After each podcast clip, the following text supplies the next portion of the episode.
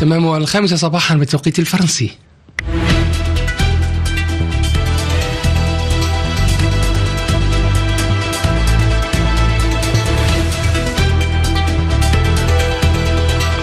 ساعتنا الثانية من صباح مونتي كارلو الدولية تنطلق. عبد المنعم مرزوق يرافقنا في الهندسة والإخراج الإذاعي ونبيل شوفان ينضم إلينا لتقديم نشرة إخبارية جديدة. صباح الخير نبيل. صباح النور رضا. صباح الخير لكم مستمعينا والبداية بالعناوين.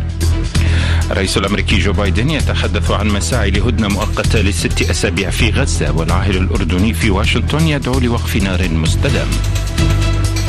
دعوات في أوروبا لإعادة النظر في تزويد إسرائيل بالأسلحة ووزير دبلوماسية التكتل جوزيف بوريل بما يخص الإجلاء من رفح إلى أين؟ إلى القمر فرنسا تقترح انسحاب حزب الله ومحادثات بشأن الحدود من أجل هدنة بين إسرائيل ولبنان. والسودانيون ينفصلون عن العالم بسبب قطع الدعم السريع للاتصالات. مونتي كارلو الدولية نشرة الأخبار. أهلا بكم مستمعينا في واشنطن وخلال استقباله للعاهل الأردني الملك عبد الله الثاني كشف الرئيس الأمريكي جو بايدن الذي أبدى سخطا متزايدا من رئيس الوزراء الإسرائيلي بنيامين نتنياهو. كشف أن بلاده تعمل مع الحلفاء في المنطقة على التوصل لاتفاق هدنة يسمح بالإفراج عن الرهائن المحتجزين في غزة وزيادة تدفق المساعدات الإنسانية إلى القطاع المحاصر. فيما جدد الملك عبد الله الثاني دعوته لوقف نار النار دائم وفوري ومستدام. من واشنطن هشام ملحم. أعرب الرئيس جوزيف بايدن عن تحفظاته القوية على أي اجتياح إسرائيلي لمدينة رفح في جنوب قطاع غزة. في غياب خطة تضمن سلامة أكثر من مليون نازح لجأوا إلى المدينة. من جهته تحدث العاهل الأردني الملك عبد الله بلغة مباشرة أكثر ولهجة أقوى قائلا لا نستطيع أن نتحمل هجوما إسرائيليا ضد رفح لأنه بالتأكيد سيخلق كارثة إنسانية أخرى. وتأتي محادثات الرئيس بايدن والملك عبد الله بعد يوم من اتصال هاتفي أجراه الرئيس بايدن برئيس وزراء إسرائيل أعرب خلاله بايدن عن تحفظاته على الهجوم الإسرائيلي المتوقع ضد رفح. وعلى خلفية تسريبات من مسؤولين أمريكيين للصحفيين حول استياء الرئيس بايدن لأن نتنياهو يتجاهل نصائحه. وبينما تحدث الرئيس الأمريكي عن هدنة تستمر لستة أسابيع لتبادل الرهائن والأسرى ويمكن البناء عليها لخلق أفق سياسي للفلسطينيين بعد هزيمة حماس. قال العاهل الأردني لا يمكننا الوقوف والسماح باستمرار هذه الأعمال. نحن بحاجة إلى وقف إطلاق نار فوري. هشام ملحم واشنطن مونت كارلو الدولية. هذا وقال مسؤول أمريكي إن الغارات على رفح يجب الا تؤثر في مفاوضات جديدة متوقعة في القاهرة، القاهرة التي حذرت بدورها تل أبيب من شن أي هجوم على رفح وكذلك فعل وزير الخارجية الفرنسي ستيفان سيجورني قائلا إنه لا مبرر لأي هجوم للجيش الإسرائيلي على هذه المنطقة. هجير بن عدة وعن الضغوطات المتزايده على إسرائيل لجهة عدم آه، اجتياح مدينة رفح. محكمة هولندية أمرت بحظر تصدير قطع غيار طائرات اف 35 لإسرائيل وأمهلت الحكومة سبعة أيام للامتثال للأمر. هذا فيما حض مسؤول السياسة الخارجية في الاتحاد الأوروبي جوزيف بوريل حلفاء إسرائيل وخصوصا الولايات المتحدة على وقف تزويدها بالأسلحة في ظل مقتل عدد كبير جدا من الأشخاص في غزة. بوريل عبر عن قلقه من الوضع في رفح متسائلا عن المكان الذي ترغب إسرائيل إجلاء سكان المدينة إليه أكيد أننا سنناقش أيضا الوضع في غزة. أرحب بالإفراج عن رهينتين. لكننا نشعر بقلق كبير حيال الوضع على الحدود مع مصر. القوات الإسرائيلية تقوم بعمليات عسكرية جديدة هناك. نتنياهو يريد إجلاء مليون وسبعمائة ألف شخص. دون أن يحدد مكان أين سيرسله الوضع مع مصر متوتر جدا. ونحن نشعر بقلق كبير تجاه ما يجري هناك.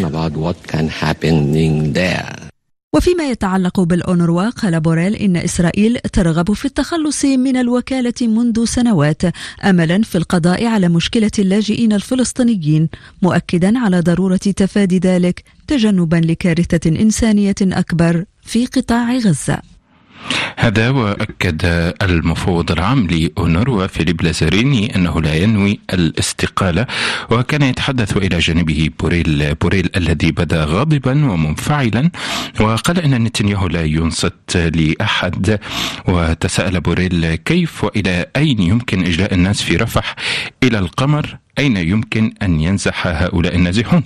وهذا سؤال أيضا وجهه مراسلنا في قطاع غزة وسام أبو زيد إلى نازحين التقاهم في مدينة رفح. نستمع إليه. يتساءل نحو مليون ونصف المليون نازح. إلى أين المفر؟ هذا ما عبر عنه محمد أبو دقة النازح من خان يونس. أنا لا أستبعد أن يعود الناس إلى الهجوم على خط الفاصل. شرقي قطاع غزة مرة أخرى خاصة إذا ما حصروا من جهة الجنوب ومن جهة البحر. مخاوف يتقاسمها النازحون الذين باتوا مخيرين بين أمرين الموت أو التهجير. فاطمة رجب. خايفين المجاسر أولادنا وبناتنا معي دورنا راحت معي بلدنا كلها راحت. كمان نرجع يلحقونا إحنا وهنا يقتلونا نفسنا نفتك من هالقصة هذه كلها ليتها. وبعد أربعة أشهر من النزوح من مكان لآخر ومعاناة لا تحتمل ثابت البنا النازح في رفح قرر أن لا يكرر رحلة نزوح مهما بلغت المخاطر. فيش مكان آمن في البلد هذه؟ والله أنا ضايل المكان أنا أقول أنا واحد من الناس مش طالع منها. ويبقى أمل سكان القطاع في أن تنجح الجهود المبذولة عربيا ودوليا في إقناع إسرائيل بالتراجع عن خطة الاجتياح البري والقبول بوقف إطلاق النار. وسام أبو زيد غزة مونتي كارلو الدولية.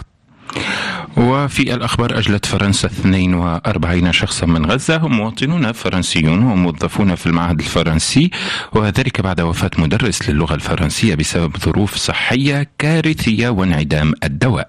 وفرنسا قدمت اقتراحا مكتوبا لبيروت يهدف إلى إنهاء الأعمال القتالية مع إسرائيل.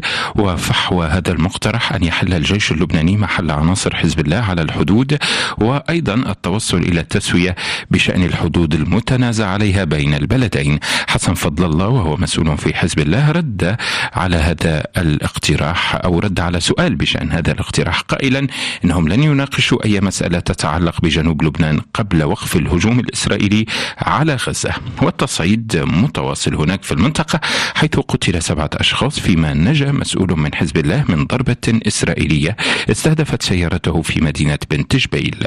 فالنتينا سمعان مراسلتنا في جنوب لبنان.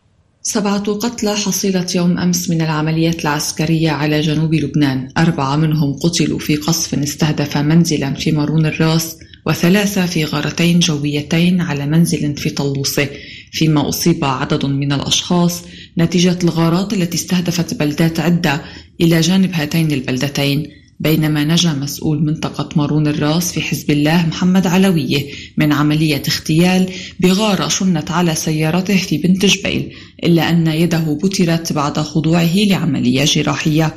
ولم تسلم بلدات الشريط الحدودي من القصف المدفعي المتقطع. وفي السياق قال الجيش الإسرائيلي أن طائراته أغارت على سلسلة أهداف لحزب الله بالإضافة إلى مهاجمة مبنيين عسكريين وموقع عسكري. من جهته نفذ حزب الله سبع عمليات ضد مواقع سكنات وتجمعات إسرائيلية ونعى خمسة أفراد من عناصره فيما نعت سرايا القدس عنصرين في صفوفها فالنتينا سمعان جنوب لبنان مونتي كارلو الدولية.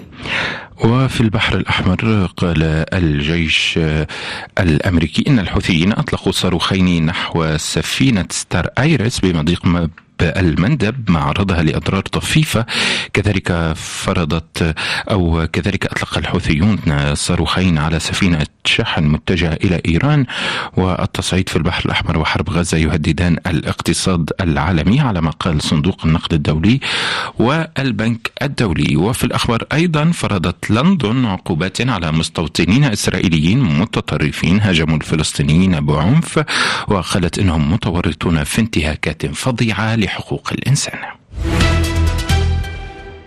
إنها الخامسة والدقيقة التاسعة بتوقيت باريس تستمعون إلى نشرة إخبارية مفصلة من إذاعة مونتي كارلو الدولية. أدى قطع شبكة الاتصالات في السودان إلى عرقلة توصيل المساعدات وترك السكان الذين أنهكتهم الحرب وعددهم خمسون مليون نسمة غير قادرين على سداد المدفوعات أو الاتصال بالعالم الخارجي. أرجأت الجزائر استقبال وزير الخارجية الإسباني خوسيه مانويل ألباريس قبل 12 ساعة فقط من بدء الزيارة التي كان ينظر إليها كبداية لتطبيع العلاقات من مدريد محمد موساوي. نقلت وسائل إعلام إسبانيا خبر تأجيل زيارة وزير الخارجية الإسبانية خوسي مانويل ألباريس إلى الجزائر وعزت ذلك إلى مشاكل في أجندة الزيارة حسب ما جاء في بلاغ مقتضب لوزارة الخارجية الإسبانية. غير أن بعض الأوساط الصحفية الإسبانية ذهبت بعيدا في البحث عن الأسباب الحقيقية لهذا التأجيل. وفي هذا الصدد نشرت جريدة الكونفيدنسيال المقربة من الأوساط اليمينية أن تأجيل الزيارة كان بسبب رفض الرئيس الجزائري عبد المجيد تبون استقبال رئيس الدبلوماسية الإسبانية. وهو تصرف يراد منه توجيه رسالة إلى إسبانيا مفادها أن المصالحة بين البلدين لم تنضج بعد. محمد المساوي مدريد مونتي كارلو الدولية.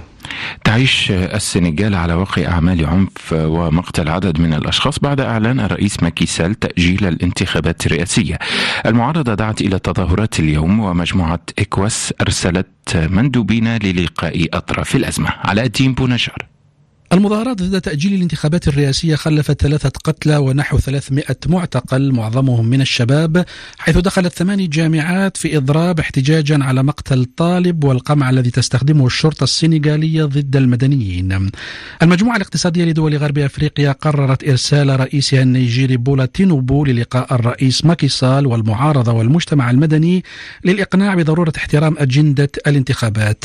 إكواس تلقت انتقادات في تعاملها مع السنغال وعدم التصرف بصرامة مع الانقلاب على الدستور كما تم التعامل مع الانقلابات العسكرية في دول أفريقية أخرى. المخاوف كبيرة هذا اليوم من حدوث أعمال عنف بعد أن دعا ائتلاف المعارضة للمشاركة في مظاهرات دعت لها منظمات المجتمع المدني تحت شعار أنقذوا الانتخابات. الحكومة حذرت أنصار المعارضة بقيادة بصير الدمي من مغبة المخاطرة بأمن البلاد. الشائعات في السنغال تتحدث عن أن صبر الجيش بدأ ينفذ ويمكن أن يتدخل بانقلاب على السلطة السياسية إذا انزلقت الأمور بعد نهاية عهدة ماكي سال بداية شهر أبريل نيسان المقبل.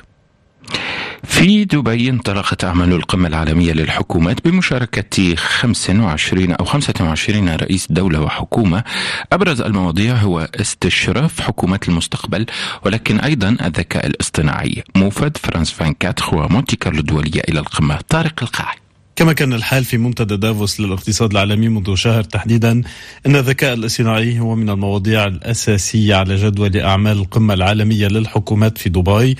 موضوع يضاف إلى القضايا السياسية والاقتصادية والمالية. الذكاء الاصطناعي حضر في الكلمة الافتتاحية لمحمد القرقاوي وزير شؤون مجلس الوزراء ورئيس القمة الذي توقف عند التطور السريع للذكاء الاصطناعي معتبرا إياه سلاح ذو حدين خاصة مع انتشار الفيديوهات المضللة. مؤسس منتدى دافوس البروفيسور كلاوس شوب كان حاضرا في دبي لينبه أنه يجب إبقاء الجن داخل زجاجة كما قال بالإشارة إلى تحديد أطر لاستخدام الذكاء الإصطناعي. أما المديرة العامة لصندوق النقد الدولي كريستالينا جورجيفا فشبهت وصول الذكاء الاصطناعي بالتسونامي. هذا الموضوع يبقى حاضرا اليوم في القمة مع كلمة وإطلالة منتظرة لسام ألتمان مؤسس شركة تشات جي بي تي.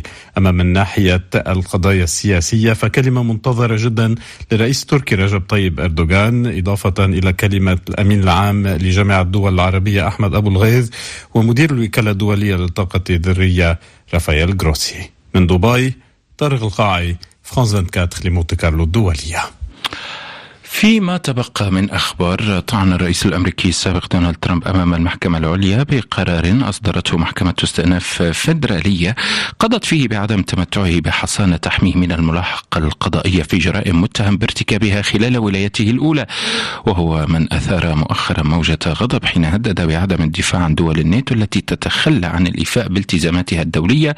والمستشار الألماني أولاف شولتز قال أمس إن أي إضعاف لبند الدفاع المشترك أمر خطير بينما بينما قال وزير الخارجية الفرنسي ستيفان سيجورني إن على أوروبا الاستعداد بشكل عاجل لاحتمال ألا تحمي واشنطن شركائها وكذلك في باريس دائما الرئيس الفرنسي ماكرون أشاد أمس برئيس وزراء بولندا الجديد دونالد توسك وعودة الدفء إلى العلاقات بين فرنسا وبولندا. نهاية النشرة وهذا تذكير بأبرز العناوين. الرئيس الأمريكي جو بايدن يتحدث عن مساعي لهدنه مؤقتة لست أسابيع في غزة والعاهل الأردني في واشنطن يدعو لوقف نار مستدام. دعوة أوروبية لإعادة النظر.